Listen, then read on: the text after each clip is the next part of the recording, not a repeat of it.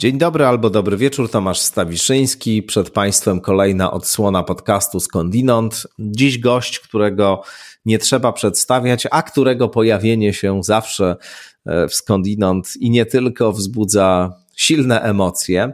Tomasz Terlikowski, y, filozof, publicysta katolicki, autor wielu książek. Ostatnio książki, do której będziemy w tej rozmowie nawiązywać, y, książki Koniec Kościoła, jaki znacie. To jest książka, która się ukazała y, nakładem wydawnictwa Nowej Konfederacji. Dosłownie na dniach się ukazała.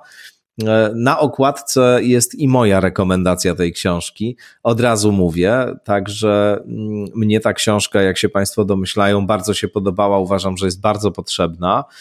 E, I to jest książka, w której e, Terlikowski się przygląda bez ideologicznych okularów, bez klerykalistycznych okularów, bez wyidealizowania temu wszystkiemu, co z Kościołem katolickim dzisiaj się dzieje, czyli kryzysowi głębokiemu, w jakim e, Kościół tkwi. Przygląda się mm, z jednej strony z perspektywy osoby głęboko wierzącej i z tym Kościołem związanej, ale z drugiej strony, można powiedzieć, właśnie dlatego z perspektywy osoby bardzo, bardzo wobec tego wszystkiego, co w Kościele się dzieje, krytycznie nastawionej i oczekującej, że Kościół z tego co na jego temat ujawnione zostało, wyciągnie wnioski i e, się zmieni po prostu. No i wskazuje e, Tomasz Terlikowski w książce Koniec Kościoła, jaki znacie, różne kierunki, w jakim jego zdaniem Kościół katolicki, żeby się uzdrowić gruntownie, powinien pójść. Nasza rozmowa mm, wokół tych kwestii oscyluje, ale nie tylko bezpośrednio ich dotyczy, także e, różnych spraw dotyczących po prostu współczesności w tej rozmowie dotykamy. Mam nadzieję, że Państwu się ta rozmowa spodoba i że jakoś Państwa zainspiruje. No i cóż, e, pozdrawiam wszystkich e, subskrybentów, subskryb... sub...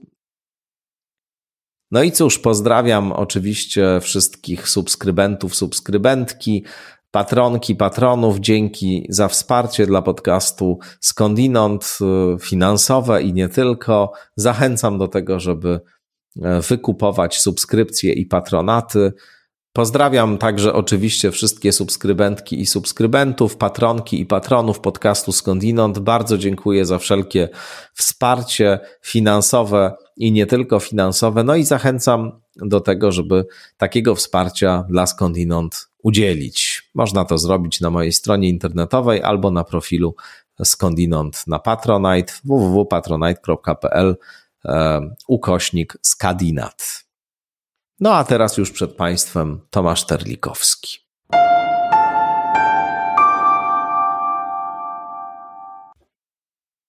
Tomasz Terlikowski, gości w podcaście Skądinąd. Dzień dobry, Tomku. Dzień dobry, witam cię serdecznie i witam e... Państwa.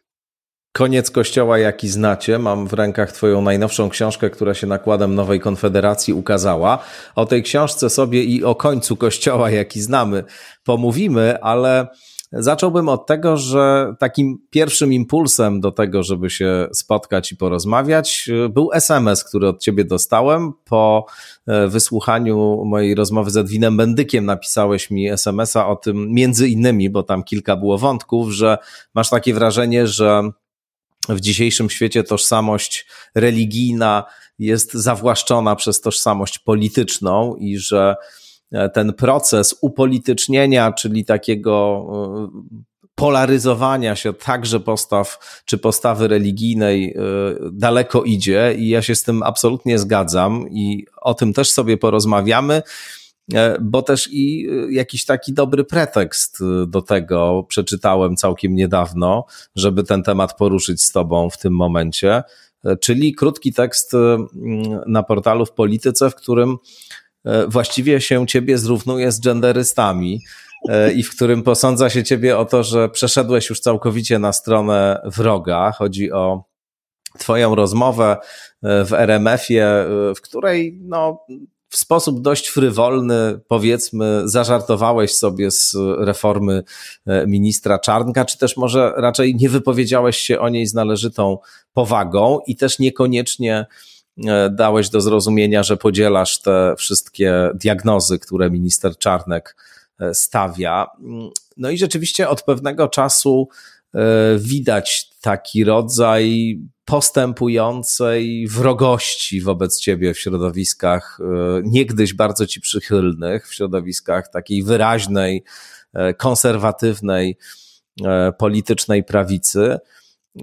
Powiedz trochę o tym, jak to z Twojej perspektywy wygląda, jak Ty odbierasz te coraz dalej idące e, ataki i już właściwie takie e, diagnozy, że Ty, że ty już jesteś gdzie indziej, że Ty przeszedłeś na złą stronę. Jak Ty to widzisz, e, także w kontekście tego, co powiedziałeś o tych tożsamościach, co mi napisałeś w SMS-ie?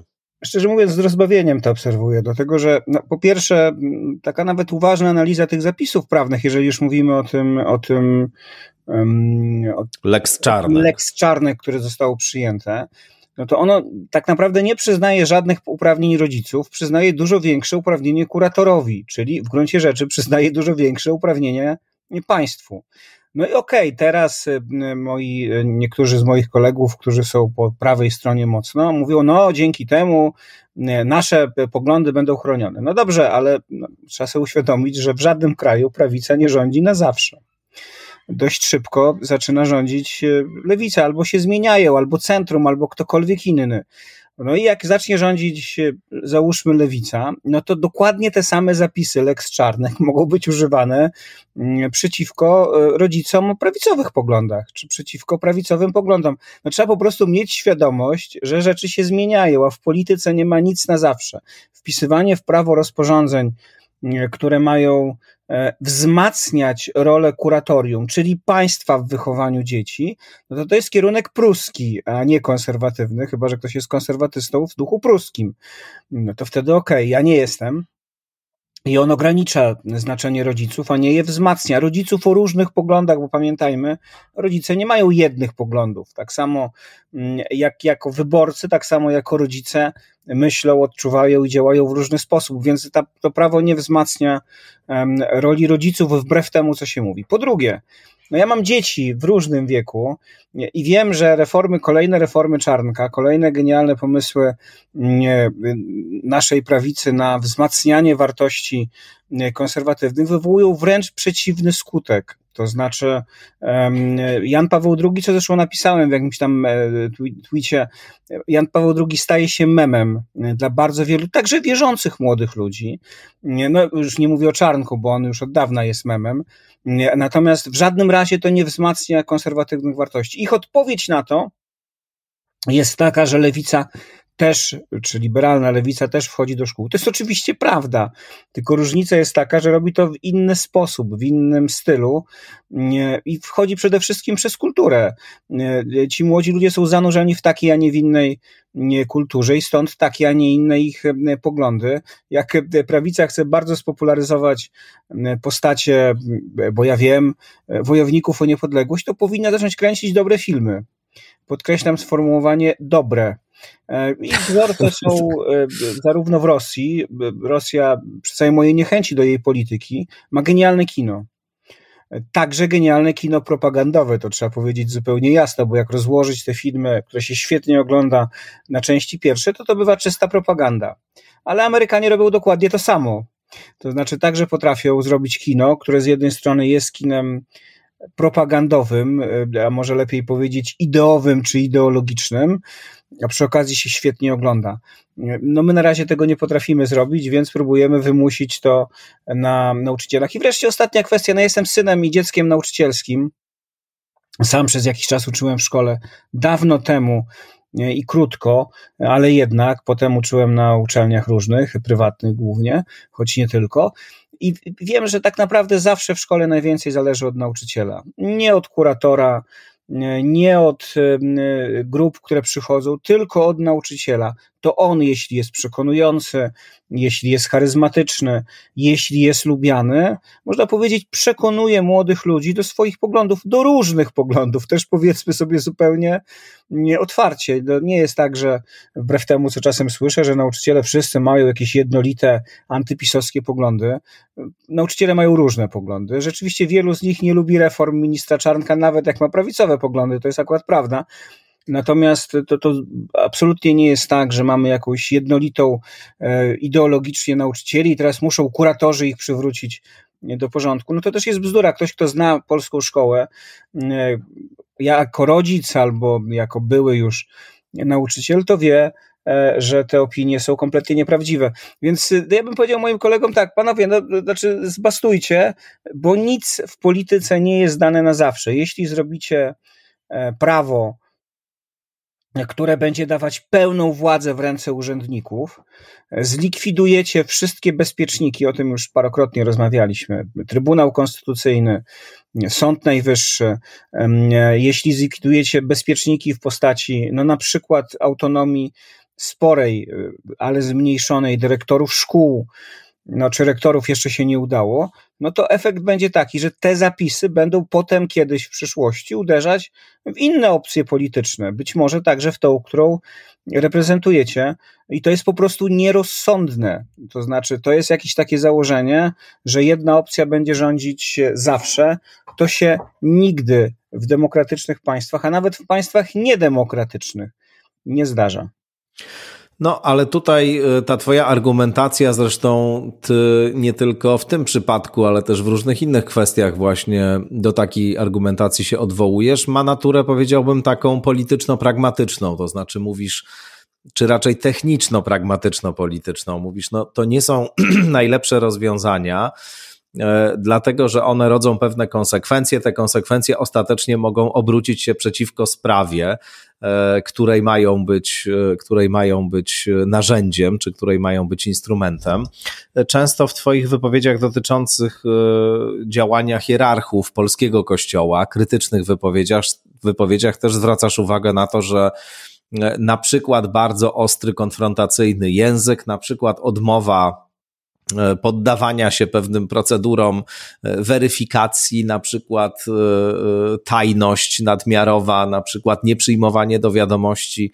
Zresztą o tym w swojej książce również piszesz najnowszej, że jednak ta pozycja Kościoła dawna już odchodzi w przeszłość. To są takie zachowania i to są takie postawy, które po prostu E, okazują się na dłuższą metę przeciwskuteczne. One, one Kościół jeszcze bardziej pogrążają, one e, prawice być może również e, wpędzają w kłopoty i doraźne, i, i potencjalnie za, za czas jakiś poważne, kiedy, kiedy wiatr polityczny się zmieni.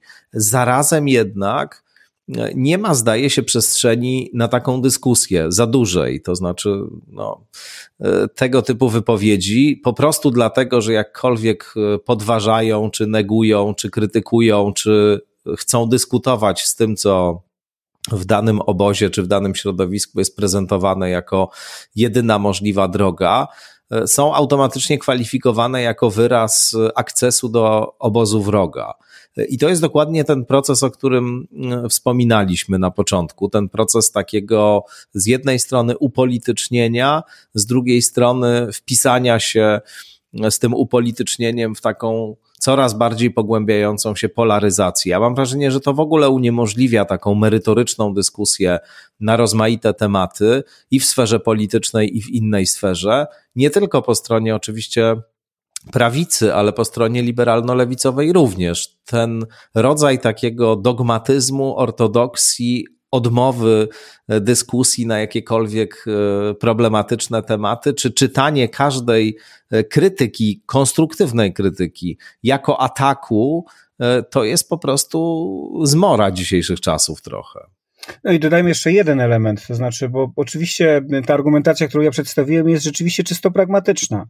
Natomiast, Dokładnie. E, natomiast oczywiście są też głębsze powody, to znaczy, patrząc się na rzeczywistość, nie sposób nie zauważyć, że dokonały się w niej głębokie zmiany. Te zmiany, jak każda zmiana, mają swoje bardzo pozytywne skutki i mają swoje skutki powiedziałbym, z którymi społeczeństwo musi sobie poradzić, e, musi jakoś je rozwiązać, a może musi nauczyć się z nimi żyć. To znaczy, każda zmiana, głęboka zmiana społeczna ma swoje rozmaite, dobre i złe skutki. W, te, w tej chwili, jak się patrzymy na rzeczywistość, zaraz podam przykład, żeby nie być na takim poziomie ogólności, to jedna strona akcentuje wyłącznie tą ciemną stronę zmiany. Tą ciemną stronę, przynajmniej to, co, z czym sobie jeszcze nie radzimy za dobrze. Ta druga strona akcentuje wyłącznie pozytywne zmiany. No, efekt jest taki, że nie ma możliwości żadnego spotkania. No, prosty przykład.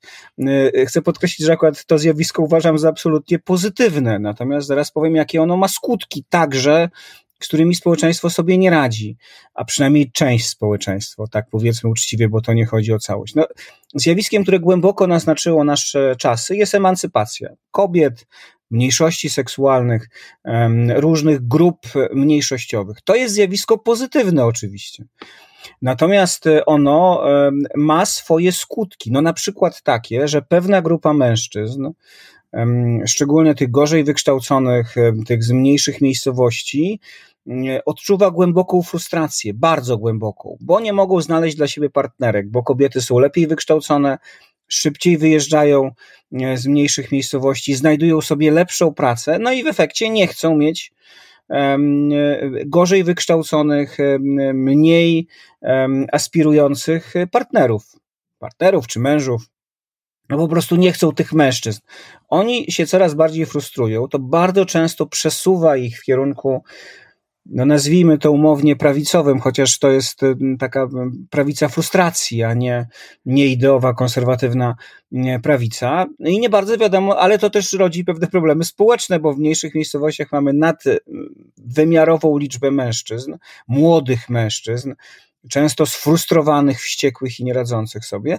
No a mamy też w większych miejscowościach dużą grupę kobiet, które także przecież, bo jesteśmy zwierzętami stadnymi, szukają jakichś partnerów, a nie mają ich gdzie i w jaki sposób znaleźć. No i to jest zjawisko, które się po prostu dokonuje, trzeba o nim jasno i wyraźnie mówić. Efekt też jest taki, że oczywiście na dobre i na złe zawieranych jest mniej małżeństw, przychodzi na świat mniej dzieci, co rodzi problemy na przykład związane z e, koniecznością procesów migracyjnych. One to nie jest wybór. My po prostu, szczerze mówiąc, poza kwestiami moralnymi, to też społecznie nie mamy wyjścia. Musimy przyjmować migrantów, także z tego powodu. I zamiast na poważnie usiąść i porozmawiać, jak na przykład być może zmienić edukację mężczyzn, młodych chłopaków, tak żeby oni nie wypadali z tego wyścigu, żeby um, prowadzona głównie przez kobiety edukacja nie um, no nie ograniczała możliwości chłopaków. Nie chodzi absolutnie o to, żeby teraz y, dziewczyny poddać męskiej edukacji, żeby one się nie kształciły. Nie, chodzi o to, żeby, można powiedzieć, zdopingować młodych mężczyzn, y, zrobić to sensownie y, do ich szybszej edukacji, tak żeby, on, żeby te drogi mężczyzn i kobiet się nie rozchodziły. Zresztą widzimy też w poglądach politycznych. Młode kobiety są raczej liberalne, młodzi mężczyźni mają duży komponent. To nie jest tak, że większość młodych mężczyzn, ale dużo więcej młodych mężczyzn niż kobiet ma poglądy bardzo e, nacjonalistyczne, czy bardzo konfederackie, o tak e, powiedzmy, no to też coś nam mówi o rzeczywistości. Wiemy też, że zanika stałość związków, znaczy ona jest coraz mniejsza.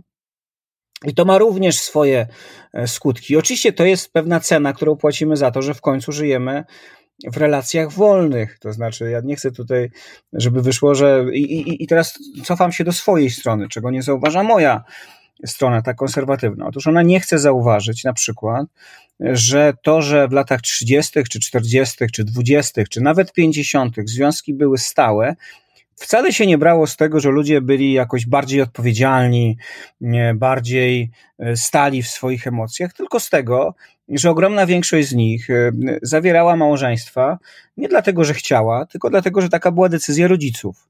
E, świętej pamięci babcia mojej żony no, wyszła za mąż za mężczyznę, który wskazał jej dziadek. Ona zakochana była w zupełnie kimś innym. Jej ojciec dokładnie. Był jego kolega od, e, z pracy, dużo starszy od mojej babci, czy od babci mojej żony. I no, nigdy się tak naprawdę nie kochali. No ale byli w jedności, no bo taki był nacisk społeczny, tak funkcjonowała rzeczywistość. Drugi przykład. To jest historia chrzestnej mojej mamy, która wywodziła się z bardzo dobrego domu, bardzo takiego mm, zacnego, bogatego ziemiańskiego, no ale wyszła za mąż za chłopaka, który był chłopem czy robotnikiem, no w każdym razie kompletnie z innej klasy. Rodzina ją wydziedziczyła. I chociaż ten mężczyzna od niej odszedł bardzo szybko, to do normalnych relacji ze swoją rodziną ona nigdy nie, nie wróciła. Efekt był taki, że po śmierci mojego dziadka, ojca mojej mamy, bardzo wcześnie, bo on zginął w katastrofie kolejowej jeszcze przed narodzinami mojej mamy, te dwie kobiety przez całe swoje życie się wzajemnie wspierały, często mieszkając razem, no ale właśnie dlatego, że obie rodziny się od nich odwróciły.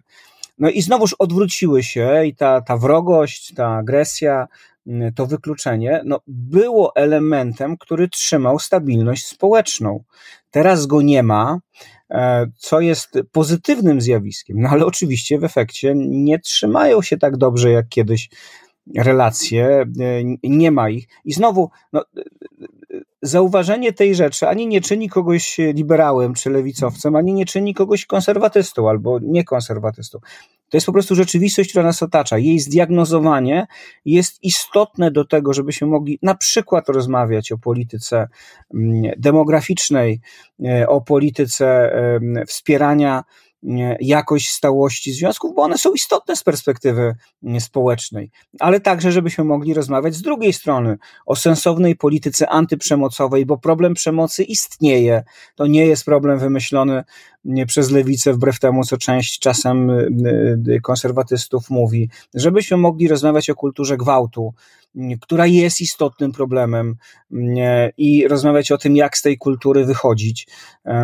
I mówię nie tylko o kościele teraz, mówię w ogóle o, o rzeczywistości, o społeczeństwie. Więc e, no, najpierw trzeba zdiagnozować rzeczywistość, a żeby ją zdiagnozować, to trzeba dokonać, żartobliwie powiem, takiej redukcji fenomenologicznej, czy redukcji e, e, fenomenologicznej, to się za dużo powiedziane, bo nie chodzi mi o to, żeby wchodzić dokładnie na drogę Husserla, ale trzeba na moment zdjąć swoje ideologiczne okulary i spróbować spojrzeć na rzeczywistość bez wstępnych założeń. Także na historię. Nie patrzeć się na nią przez y, okulary tych przepięknych, mm, na przykład przepięknych y, gazetek z lat 50. z Ameryki, te Tradi Wife, y, panie, które czekają, pachnące na swoich mężów, ale spojrzeć także z innej perspektywy, także tej, którą pokazywało tamte pokolenie amerykańskich feministek, y, y, pokazując przemoc związaną z tym życiem, wykluczenie y, czy ogromne cięcie aspiracji kobiet. Z drugiej strony, oczywiście, można spojrzeć też na te czasy jako na czas rzeczywiście ogromnego postępu społecznego, można powiedzieć, wzrostu zamożności białej, bo to trzeba uczciwie powiedzieć, dotyczyło to głównie białych e, Amerykanów wzrostu ich zamożności, zbudowania potężnej klasy średniej, która teraz się kończy. No a znowuż patrząc się jeszcze, no trzeba się spojrzeć na te problemy związane z jakimś systemowym rasizmem, ale tak może jest mniej nasz temat, bo my tu w Polsce rozmawiamy. To mi się wydaje kluczowe to, y, co powiedziałeś o konieczności zdjęcia ideologicznych okularów albo wyjścia z pewnych y, przedwstępnych założeń y, dotyczących świata i spojrzenia na ten świat taki, jakim realnie się jawi, co oczywiście jest bardzo trudne, bo zawsze gdzieś tam go oglądamy przez pryzmat rozmaitych swoich przekonań, przedsądów, etc.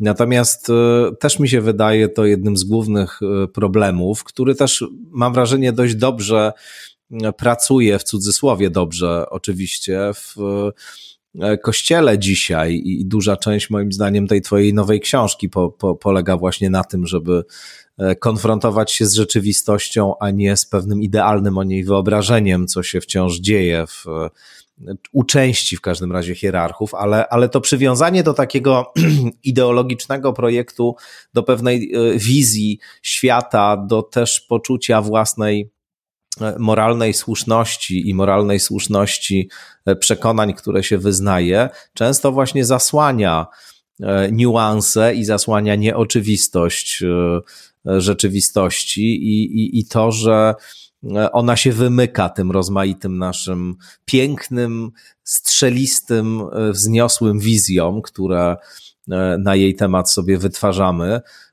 To długo by oczywiście można o tym opowiadać. Skądinąd chciałem ci się wtrącić w pewnym momencie, kiedy mówiłeś o tym, że emancypacja, choć jest zjawiskiem zdecydowanie pozytywnym, też ze sobą niesie rozmaite e, komplikacje i też bywa źródłem cierpień. Otóż wcale nie trzeba być e, konserwatywnym, e, katolickim filozofem i publicystą, żeby wygłosić taką tezę. Cała książka lewicowej, z krwi i kości, feministycznej socjolożki i filozofki Ewy Ilus, dlaczego miłość rani, jest właśnie dokładnie o tym. Ona tam pokazuje, e, poczynając od, e, od powieści Jane Austen aż po współczesność, jak rozpad pewnych tradycyjnych struktur, wewnątrz których namiętności były społecznie rozgrywane, z jednej strony dał nam mnóstwo wolności i pozwolił nam na pewien, z jej perspektywy zdecydowany progres kulturowy, moralny, cywilizacyjny, ale z drugiej strony, jak się stał źródłem rozmaitych e, cierpień, kłopotów, e, trudności. Wszystko ma swoją cenę, mówi tam Ilus w tej książce, i emancypacja także ma swoją cenę. I żeby jakoś poradzić sobie, czy wejść e, w kontakt w ogóle z tym, co, z tym cierpieniem, które także i z nią się e, pojawiło i w ogóle z nowoczesnością się wiąże, no to właśnie musimy e, dostrzec to zniuansowanie, nieoczywistość, niejednolitość e, świata, a z tym, a z tym oczywiście jest największy problem. E, ale przejdźmy właśnie może do tego, jak to mm, w kościele wygląda, bo trochę ta twoja najnowsza książka, Koniec Kościoła, jaki znacie, zupełnie świeża, bo, bo ona dosłownie do mnie dotarła jakoś na, na początku tego, tego tygodnia, więc, więc się pojawiła e, na dniach dosłownie. Ona jest trochę właśnie o tym, to znaczy jest, jest o tym, jak pewne wyobrażenie głęboko uwewnętrzniane przez e, z pewnością znaczną część hierarchów Kościoła katolickiego bardzo długo i też przez pewną część e, wiernych, wierzących, e, okazało się być nieprawdziwe, czy okazało się być w każdym razie zdecydowanie bardziej skomplikowane aniżeli, aniżeli się wydawało. No i jak konieczne jest uznanie tego, no właśnie po to, żeby żeby to realne, czy to, co wyparte nas w końcu nie, nie dopadło i, i, i nie zniszczyło, nie położyło na łopatki. No, w pewnym sensie tak, to znaczy to jest takie pokazanie, że pewien model kościelności, pewien model myślenia o tym, co jest katolickie, on jest jeszcze bardzo mocny w Polsce. No, w krajach zachodnich czy w kościołach zachodnich jest już zdecydowanie mniej mocny ale po prostu się wypalił. To znaczy, tak jak mówiliśmy o systemie społecznym, czy mówiłeś także o, o, o tej książce dotyczącej życia emocjonalnego, no tak samo można powiedzieć, przez prawie 500 lat funkcjonował Kościół. Stworzył pewne struktury bardzo stabilne, na przykład struktury seminaryjne. Seminarium duchowne to przecież jest nowość, nowinka w historii Kościoła. Sobór Trydencki tak mocno wprowadził e, ten model wykształcenia zakonnego dla księży, którzy przecież przez wieki nazywali się księżmi świeckimi, e, czyli duchowieństwa diecezjalnego. Wprowadził cały zestaw nowych rzeczywistości i myśmy uznali, że ten model wzmocniony przez polityczny absolutyzm, e, czyli to jest jeszcze późniejszy czas, bo to jest XVII-XVIII wiek, a później przez polemiki wewnętrzne, wewnątrzkościelne, jansenistów z molinistami, a później ultramontanów z późniejszymi starokatolikami, no, moglibyśmy powiedzieć zwolennikami synodalności, że to tak naprawdę zamknęło już rozwój kościoła i teraz będziemy żyć w takim kościele, jaki ukształtował się na początku XX wieku i mniej więcej do lat 50. XX wieku. Istniał w Polsce, istniał trochę dłużej. Także dlatego, że był to trochę inny model. To już bardziej skomplikowany opis tego, dlaczego w Polsce był nieco, wbrew pozorom, nieco inny. Bardzo ultramontański, a równocześnie zachowujący swoją własną specyfikę. No i teraz ten model, e, zaczynający się od Soboru Trydenckiego, się rozpadł. Nie jest tak, że on się rozpada, że on się rozpadnie. On się już rozpadł, zapadł się sam w sobie.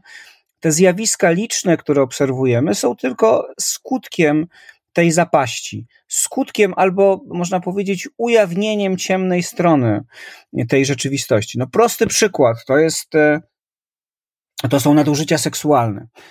Trudno o dokładne badania dotyczące okresu sprzed roku 1950 czy 1945. Po pierwsze, dokumenty albo nie były w ogóle gromadzone, albo w ogóle sprawy nie były zgłaszane. Po drugie, świadkowie w ogromnej większości już nie żyją. Ale z tego, co wiemy z okresu późniejszego, to wiemy, że genialny pomysł, jakim było stworzenie małych seminariów duchownych, to były miejsca, gdzie kształciła się uboga męska młodzież, oczywiście. I wcale nie wszyscy z nich szli na księży, to też trzeba powiedzieć. Kościół stworzył w ten sposób własną, osobną, e, religijną sieć wykształcenia, no ale były miejscem, i to już wiemy, że jest wyraźna nadreprezentacja wśród sprawców przestępstw seksualnych, absolwentów małych seminariów e, duchownych. Dlaczego? No, dlatego, że w tych miejscach, dokładnie tak samo jak w zamkniętych męskich szkołach protestanckich, dochodziło do bardzo wielu nadużyć. Mm, jednym ze skutków nadużycia seksualnego w dzieciństwie, w młodości, może być, podkreślam może, bo to jest oczywiście bardzo skomplikowane, absolutnie nie wszystkie, nie wszyscy skrzywdzeni potem krzywdzą innych, ale bywa tak, że ten, ta krzywda jest reprodukowana, ba, nawet bywa nie, człowiek może być niezdolny do zrozumienia, że to jest krzywda. Nie, no bo tak, tak zawsze było. Dlaczego to jest pewna cena, którą płaciłem za coś tam. Więc, e, no więc teraz już to widzimy, bo ten system się zapadł, bo został ujawniony, bo pewne ścisłe bardzo relacje społeczne, czy bardzo ścisłe krycie księdza, bardzo wysoka jego pozycja społeczna przestała istnieć i te sprawy wychodzą, ale widzimy także masę innych rzeczy. Do, do niedawna jeszcze system mm, edukacyjny kościelny, przynajmniej do XIX wieku, a do początków XX, czy nawet do Soboru Watykańskiego II, to w zasadzie wszędzie, był w zasadzie systemem osobnym. To nie jest oczywiście tak, że intelektualiści katolicy nie czytali mm, Heideggera i nie, nie, nie mierzyli się z nim, nie czytali Bergsona i nie mierzyli się z nim, nie czytali Kanta i nie mierzyli się z nim, ale ostatecznie można powiedzieć, że taka klasyczna edukacja księdza rozgrywała się obok, rozgrywała się w kategoriach neoscholastycznych, nawet niekoniecznie tomistycznych. Tomasz pewnie by się przewrócił w grobie, jakby zobaczył, co zrobiono z jego teologią w XIX i w XX wieku. Dopiero w XX wieku zaczyna się ją odkrywać. Teraz widzimy, że ten system się zapadł i to na bardzo wielu poziomach. To pewnie tutaj lepszym rozmówcą ode mnie, chociaż e, człowiekiem zdecydowanie niewierzącym byłby Paweł Boguszewski. No ale teoria ewolucji chociażby stawia także przed e, myśleniem katolickim, chrześcijańskim, biblijnym bardzo poważne wyzwanie. Pius XII wprawdzie jasno powiedział, nie ma przeszkód, żeby być e, chrześcijaninem, katolikiem i e, uznawać teorię ewolucji, ale dodał taką rzecz, której żaden następny papież nie zmienił. Wydaje się, że teologia katolicka już od tego założenia w większości odeszła. Nie, ale rzeczywiście dodał takie jasne stwierdzenie, no trzeba uznawać, że istniała pierwsza para.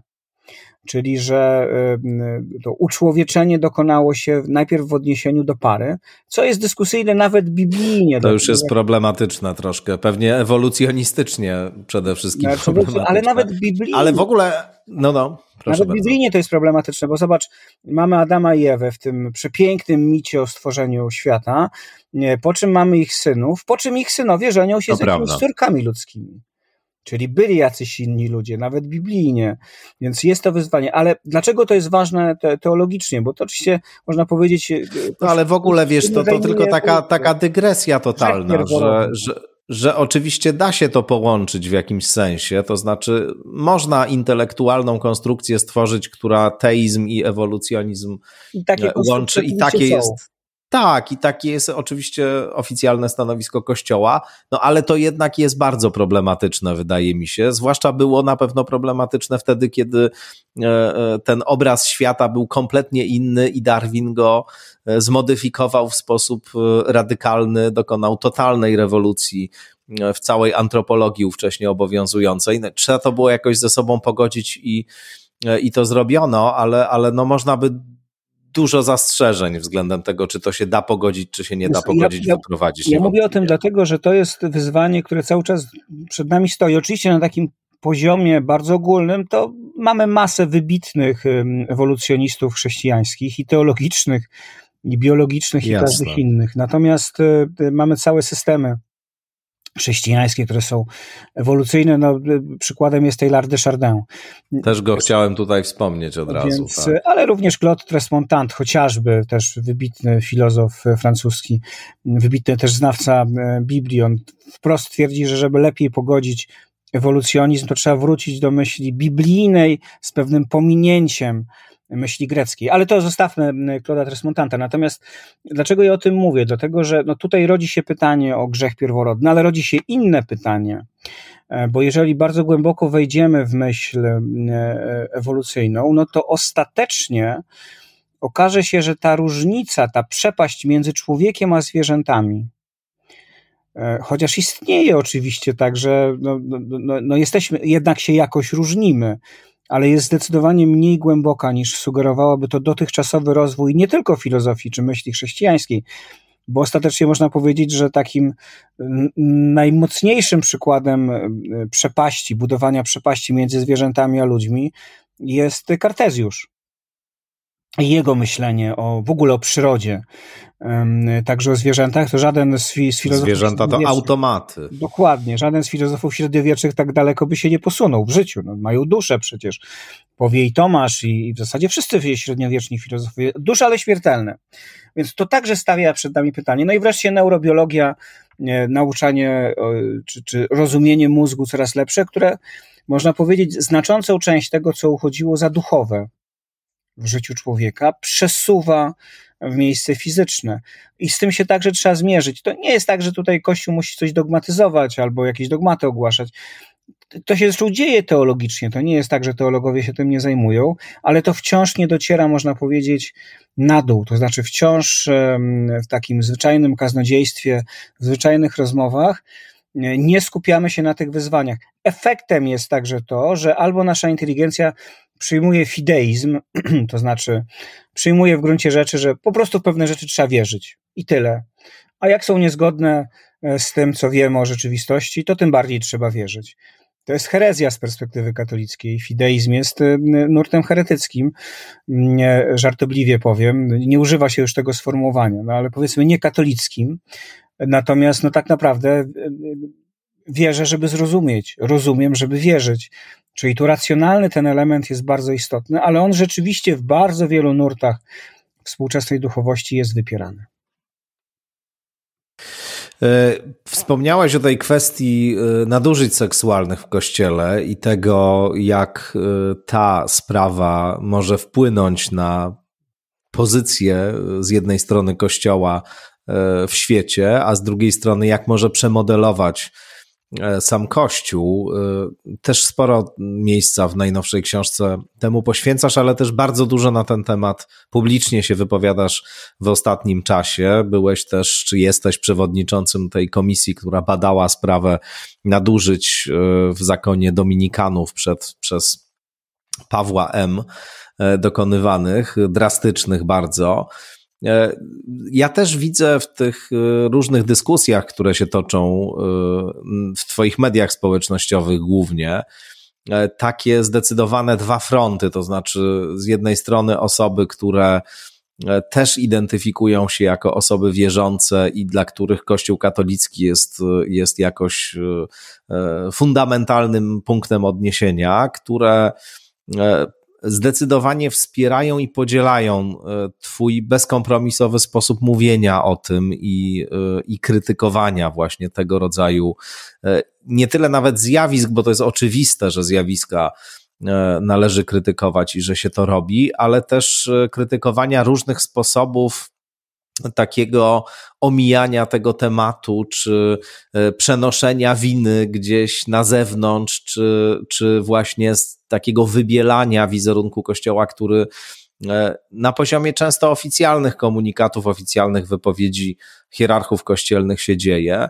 No a druga grupa to też jest taka grupa mm, e, osób zdecydowanie konserwatywnych poglądach, e, które postrzegają te twoje wypowiedzi i tę Twoją działalność, bo to, bo to jest działalność, to nie są tylko wypowiedzi. Ty się zaangażowałeś w te kwestie w sposób taki bardzo bezpośredni. To nie jest tylko publicystyka, to jest też po prostu e, działanie na poziomie instytucjonalnym na rzecz, na rzecz jakiejś zmiany i, e, i ujawnienia tego, co, co było patologiczne.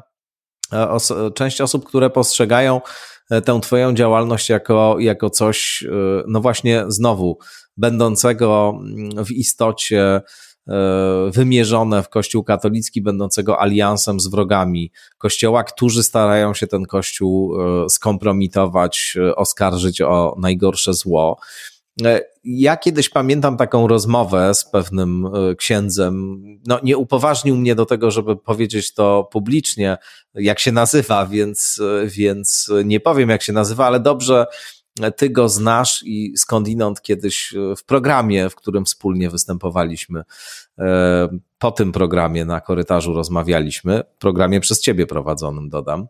E, I on powiedział, że jego zdaniem na oko, a to też jest ksiądz, który no bardzo aktywnie w tych sprawach się wypowiada i jest jedną z takich twarzy, można powiedzieć, współcześnie tej zmiany, pozytywnej zmiany wewnątrz kleru katolickiego, mniejszościowa niestety to jest twarz wciąż w polskim kościele, ale zawsze. No więc on powiedział, że jego zdaniem to tak mniej więcej 95% y, y, księży w kościele katolickim w Polsce, na oko rzecz jasna to oblicza, ma taką właśnie postawę, że to jest atak, że to jest próba defamacji, kościoła idąca z zewnątrz, z inicjatywy jakichś środowisk kościołowi obcych e, i wrogich, i że ten rodzaj takiej świadomości, że jednak tutaj popełniano bardzo poważne błędy, że tutaj coś naprawdę drastycznego się działo przez wiele lat, że te mechanizmy są naprawdę patogenne i że trzeba je zmienić, no że właśnie to jest świadomość, która w gruncie rzeczy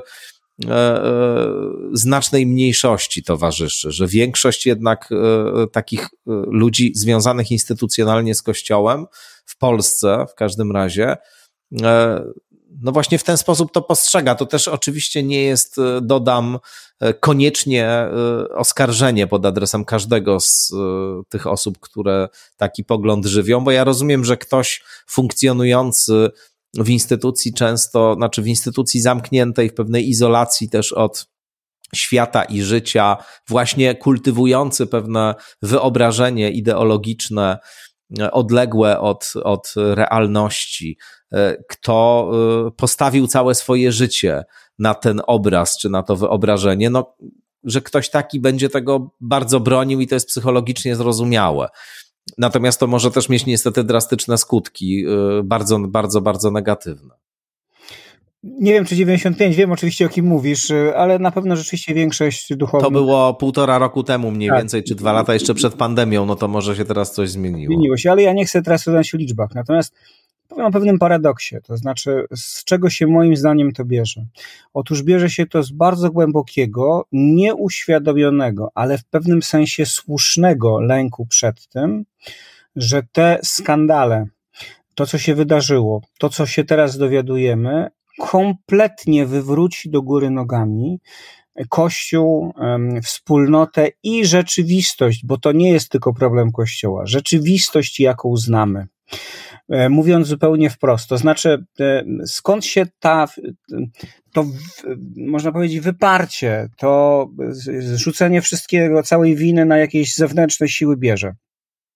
Otóż z tego, że kiedy ktoś się zaczyna zajmować tym problemem naprawdę, to uświadamia sobie, że żeby go, żeby z nim skończyć, na tyle na ile to jest możliwe, bo oczywiście zawsze będą przestępcy, niestety, ale żeby e, skończyć z systemowym kryciem tego problemu, ale także z systemowym charakterem tego problemu, to trzeba niestety odrzucić bardzo wiele z tego, co było siłą, e, także w wymiarze pozytywnym, siłą tego kościoła, który w tej chwili się rozpada i odchodzi. I to jest bardzo trudne dla ludzi, którzy się w tym kościele wychowali, dla których ten model kościelności jest jedynym nie tylko który znają, ale nawet jedyny, który sobie wyobrażają, jedyny, który ich zdaniem jest słuszny. Bo to nie tylko jest kwestia wprowadzenia standardów um, działania, standardów opieki, standardów reagowania, ale to jest także głębokie przewartościowanie postrzegania księdza. No, ksiądz jest takim samym człowiekiem, tak samo popełnia przestępstwa jak każdy inny i nie ma powodów, żeby bardziej wierzyć jemu niż dziecku.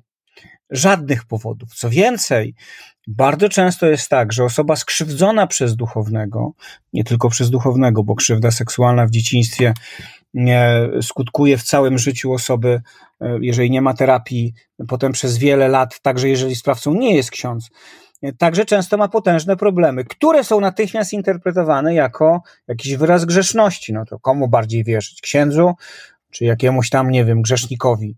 Mm, na przykład męskiej prostytutce, bo tak też się zdarza, że to wykorzystanie w dzieciństwie prowadzi człowieka w, no, no, no w tego typu działania czy, czy postępowania, niezależnie nawet od własnej orientacji seksualnej. Więc y, to jest bardzo głębokie przewartościowanie. Idąc dalej, no trzeba przewartościować nie tylko spojrzenie na duchowieństwo, ale również na rodzinę no jest faktem, że największa liczba nadużyć seksualnych dokonuje się w rodzinie, a sprawcami są osoby najbliższe, bracia, ojcowie, e, czasami ojczymowie, czasami wujkowie czy dziadkowie.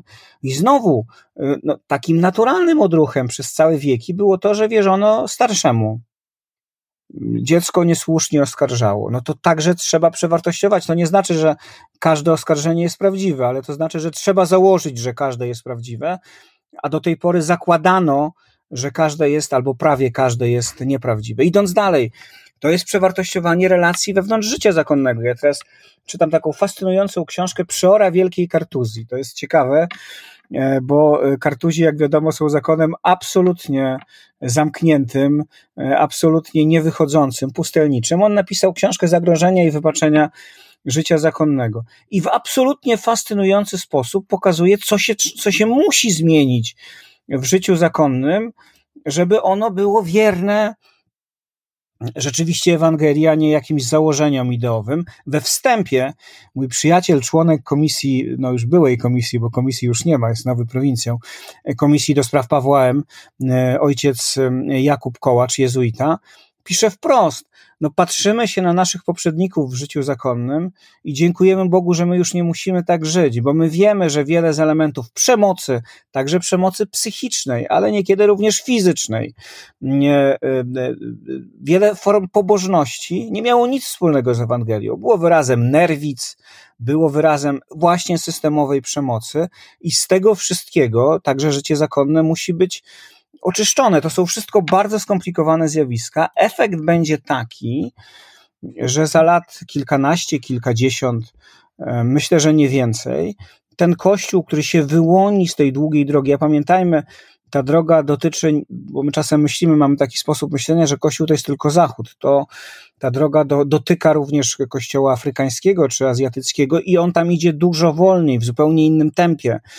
Tam kwestia przemocy seksualnej wobec sióstr zakonnych jest gigantycznym problemem, co wydaje się, że jednak w kościołach um, zachodnich, także w kościele polskim, już w tej chwili takim problemem nie jest. To jest problem e, bardziej przeszłości, chociaż nadal jest problem nadużyć, e, powiedziałbym, finansowych czy takich życiowych wobec sióstr, może już mniej młodszych, ale wobec starszych na pewno. I e, stąd się bierze ten lęk. Znaczy, ludzie widzą, E, że poważne potraktowanie, nawet jeżeli sobie tego nie uświadamiają, nawet jeżeli to się dzieje na poziomie e, podświadomości, a nie takiej intelektualnej analizy, widzą, że pełne przemyślenie tych spraw, pełne uświadomienie ich sobie oznacza destrukcję tego, co znali jako jedyny model kościelności. Destrukcję także z jego pozytywnym wymiarem. I druga rzecz, taka bardziej przyziemna, taki jeden z moich przyjaciół, księży, powiedział mi ostatnio coś takiego. On wrócił po wielu latach e, z zagranicy, gdzie pracował. Wrócił, bo jego tato ciężko zachorował i mówi do mnie, wiesz, widzę jak moi koledzy, e, on jest 50-letnim księdzem, jak są bardzo sfrustrowani. A są sfrustrowani, bo widzą, że coś, czemu oddali swoje życie, dlaczego z wielu rzeczy zrezygnowali. Otrzymali również wiele innych gratyfikacji. To nie jest tak, że kapłaństwo w Polsce wiąże się tylko z rezygnacjami, łączy się także społecznie z licznymi gratyfikacjami. Ale A, tych gratyfikacji jest coraz mniej, a B, instytucja, którą pamiętają ze swojej młodości, my też ją pamiętamy do pewnego stopnia. Potężny, wielki, dynamiczny kościół, z którym wszyscy się liczyli. W tej chwili staje się graczem dużo mniej istotnym, nie widać prostego następstwa pokoleń, nawet wszyscy proboszczowie, z którymi rozmawiam, mają już świadomość, że za chwilę parafie w wielu diecezjach będą łączone, bo nie będzie wystarczającej liczby księży.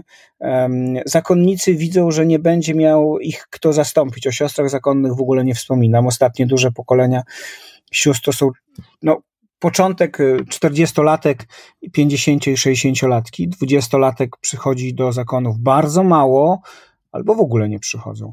No i to wszystko rzeczywiście budzi taki lęk, i e, w efekcie najprostszym rozwiązaniem nie jest szukanie nowego modelu i przyglądanie się, jak ten stary odchodzi w niebyt, e, tylko jest szukanie winnych. No, ktoś musi za to odpowiadać. Wina najprościej jest rzutowana na innych. To znaczy, no nie my jesteśmy winni, nie my odpowiadamy, nie system odpowiada, tylko jacyś inni.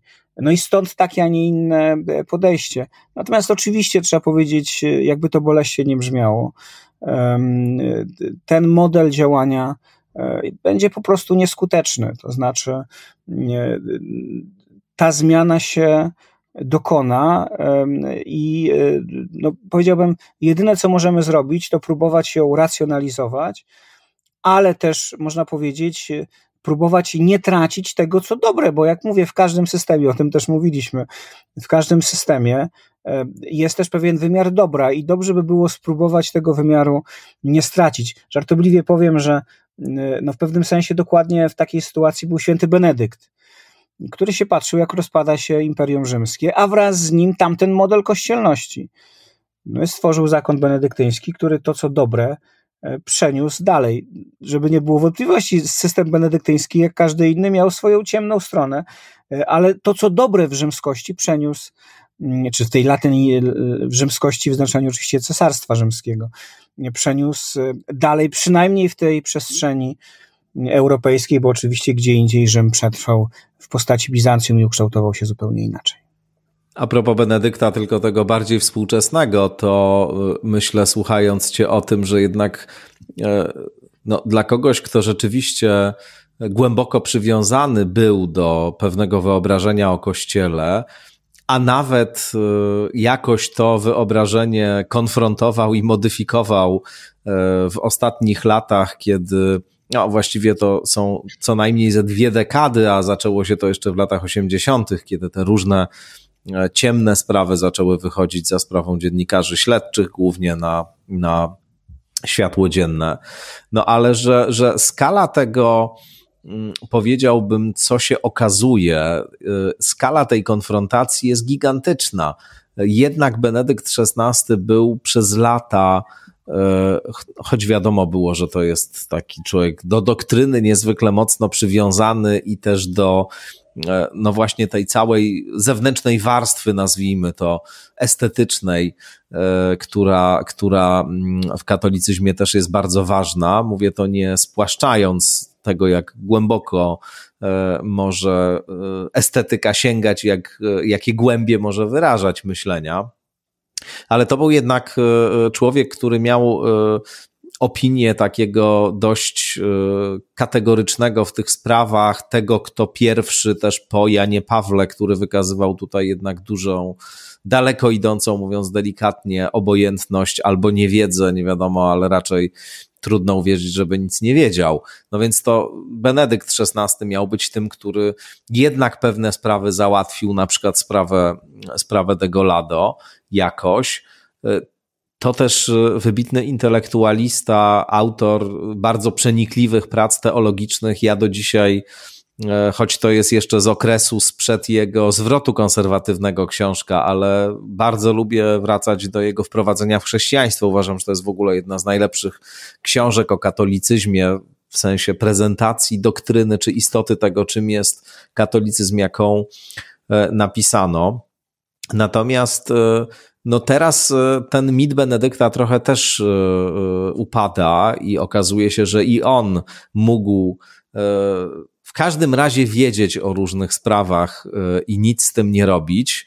No i jeszcze na dodatek później wypierać się tego mm, swojego uczestnictwa. Chodzi w szczególności o spotkanie w diecezji monachijskiej, kiedy on tam e, twierdził, że w tym spotkaniu nie uczestniczył, a wskazuje wszystko na to, że jednak uczestniczył, kiedy właśnie księdza, który miał na koncie przestępstwa związane z molestowaniem seksualnym nieletnich, przeniesiono tam, no i, i umożliwiono mu, krótko mówiąc, dalszą pracę z dziećmi właśnie.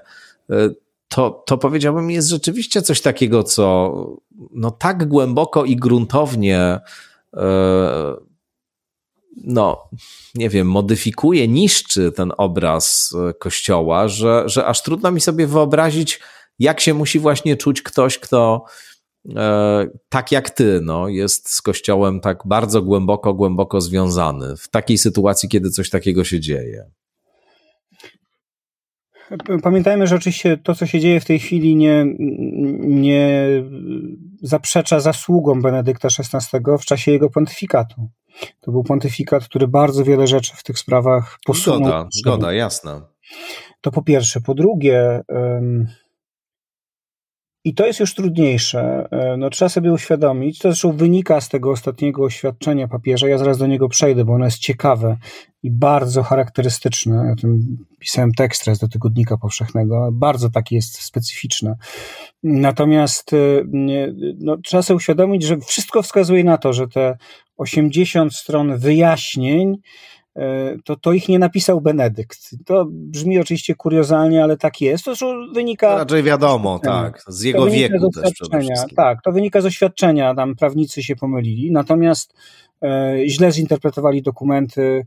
Nie, bardzo ciekawie o tym mówił ojciec Hans Celner, mówiąc, no, całe to oświadczenie jest nie, w ogóle nie w duchu Benedykta, bo rozważanie, czy jak ksiądz jest bez sutanny, to to jest takie samo molestowanie, jak jest w sutannie, no jest absurdalne. To znaczy, no, bycie wy albo bez sutanny nic nie zmienia w kapłaństwie. E, a co więcej, no, zakładamy jednak, że większość księży do wykorzystywania seksualnego no, no nie występuje w sutannach, bo to jest dość niewygodny strój do takich e, czynności, mówiąc trochę złośliwie, ale tu ojciec Hans Zellner dokładnie o tym mówił. Natomiast e, to, co się wydarzyło później jest ciekawsze. Papież Benedykt wydał, najpierw się przyznał, e, że rzeczywiście popełniono błąd niezamierzony i podano nieprawdziwe informacje. Potem wydał dłuższy list, w którym pewne rzeczy wyjaśnia. I bardzo charakterystyczna jest kolejność w jakiej padają, w jakiej ułożone są kolejne akapity. Otóż papież Benedykt zaczyna od wdzięczności wobec osób, które mu napisały odpowiedź. Chociaż połowa z e, zamieszania, albo trzy czwarte, bierze się z treści tej odpowiedzi.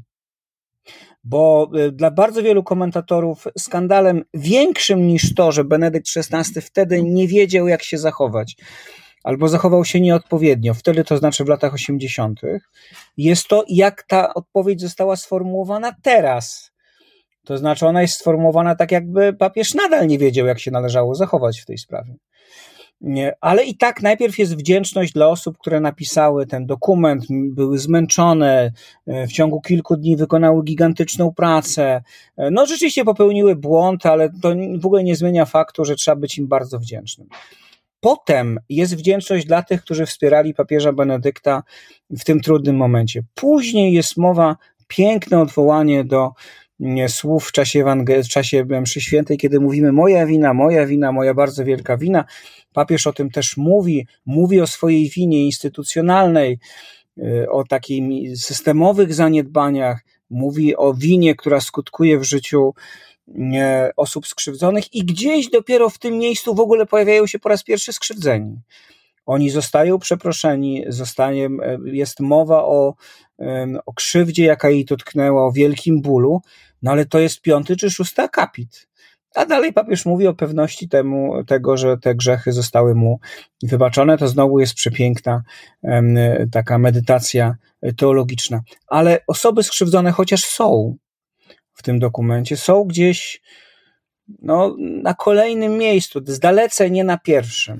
Ja e, po czytaniu tego listu sięgnąłem natychmiast do listu o przyczynach kryzysu Kościoła. Przeczytałem go jeszcze raz. To jest taki list już papieża emeryta, którym on próbuje zrozumieć, jakie są przyczyny kryzysu. I uświadomiłem sobie, że i to jest być może ten problem, z którym także ja się zmagam jako człowiek wychowany przecież na pismach Jana Pawła, Ratzingera, mm, e, będący do nich bardzo przywiązanym, uświadomiłem sobie bardzo głęboko, że to jest e, cały czas teologia, już u Ratzingera późnego, bardzo otwarta na konieczność oczyszczenia Kościoła, ale skupiona na Kościele.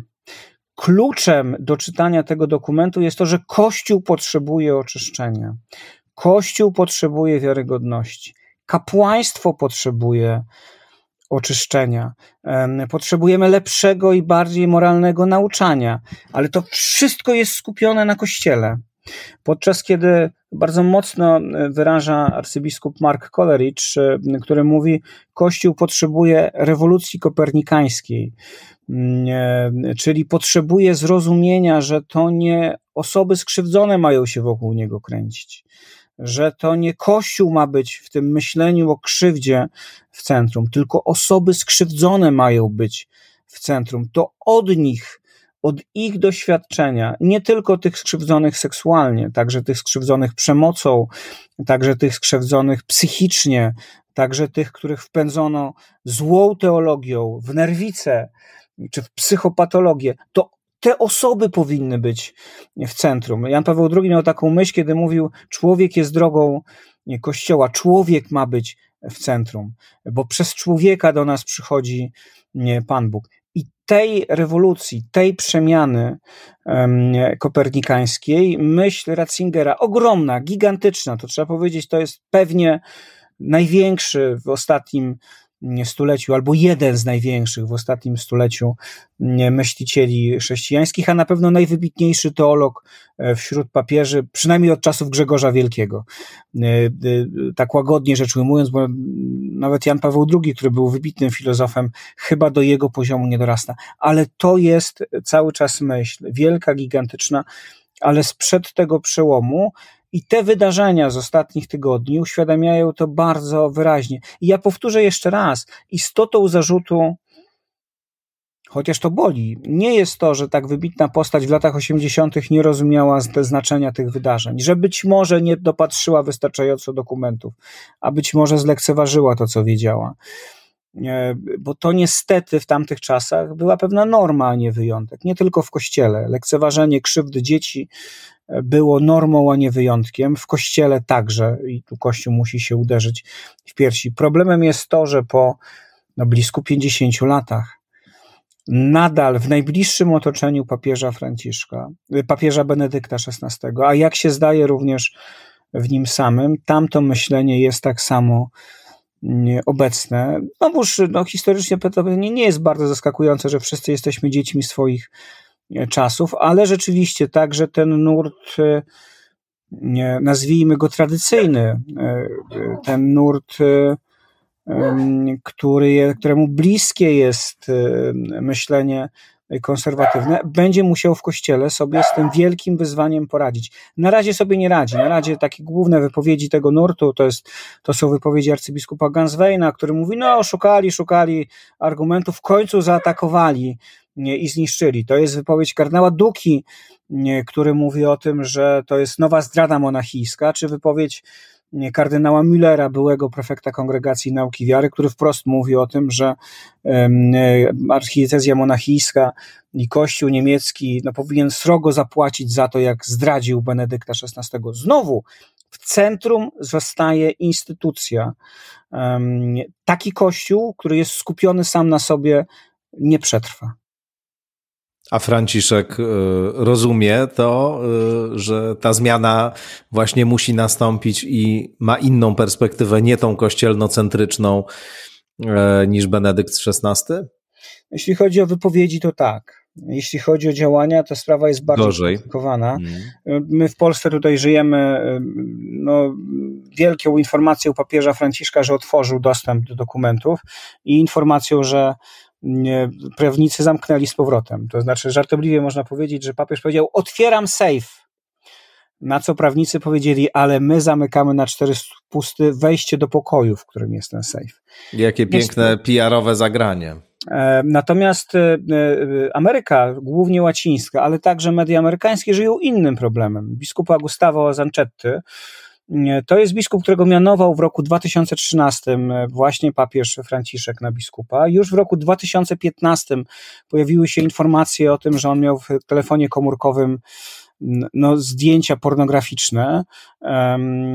Krótko potem, bo w 2017 pojawiły się informacje, że wykorzystywał, próbował wykorzystywać seksualnie dwóch kleryków w swoim seminarium, którzy byli od niego całkowicie zależni, bo jeden z nich był przed seminarium bezdomny, drugi miał tam dramatyczną sytuację osobistą, więc takich chłopaków nie tylko jako biskupa, biskupowi, ale również jako człowiekowi, który im uratował do pewnego stopnia życia, jest wykorzystać wiele łatwiej. Media o tym donosiły, sami księża, e, także biskup pomocniczy biskupa Zanczetty twierdzi, że i do nuncjatury, i do kongregacji do spraw biskupów dokumenty szły, no ale Watykan nic z tym nie robił. Dopiero kiedy media o tym zaczęły informować, to biskupa Zancettę odwołano najpierw na e, papież Franciszek i to są już jego osobiste decyzje. Najpierw go odwołał i skierował na półroczną terapię do Hiszpanii, a potem ściągnął go do Rzymu, osiedlił go w domu świętej Marty, czyli tam, gdzie mieszkał sam i uczynił go ważnym urzędnikiem odpowiedzialnym za pieniądze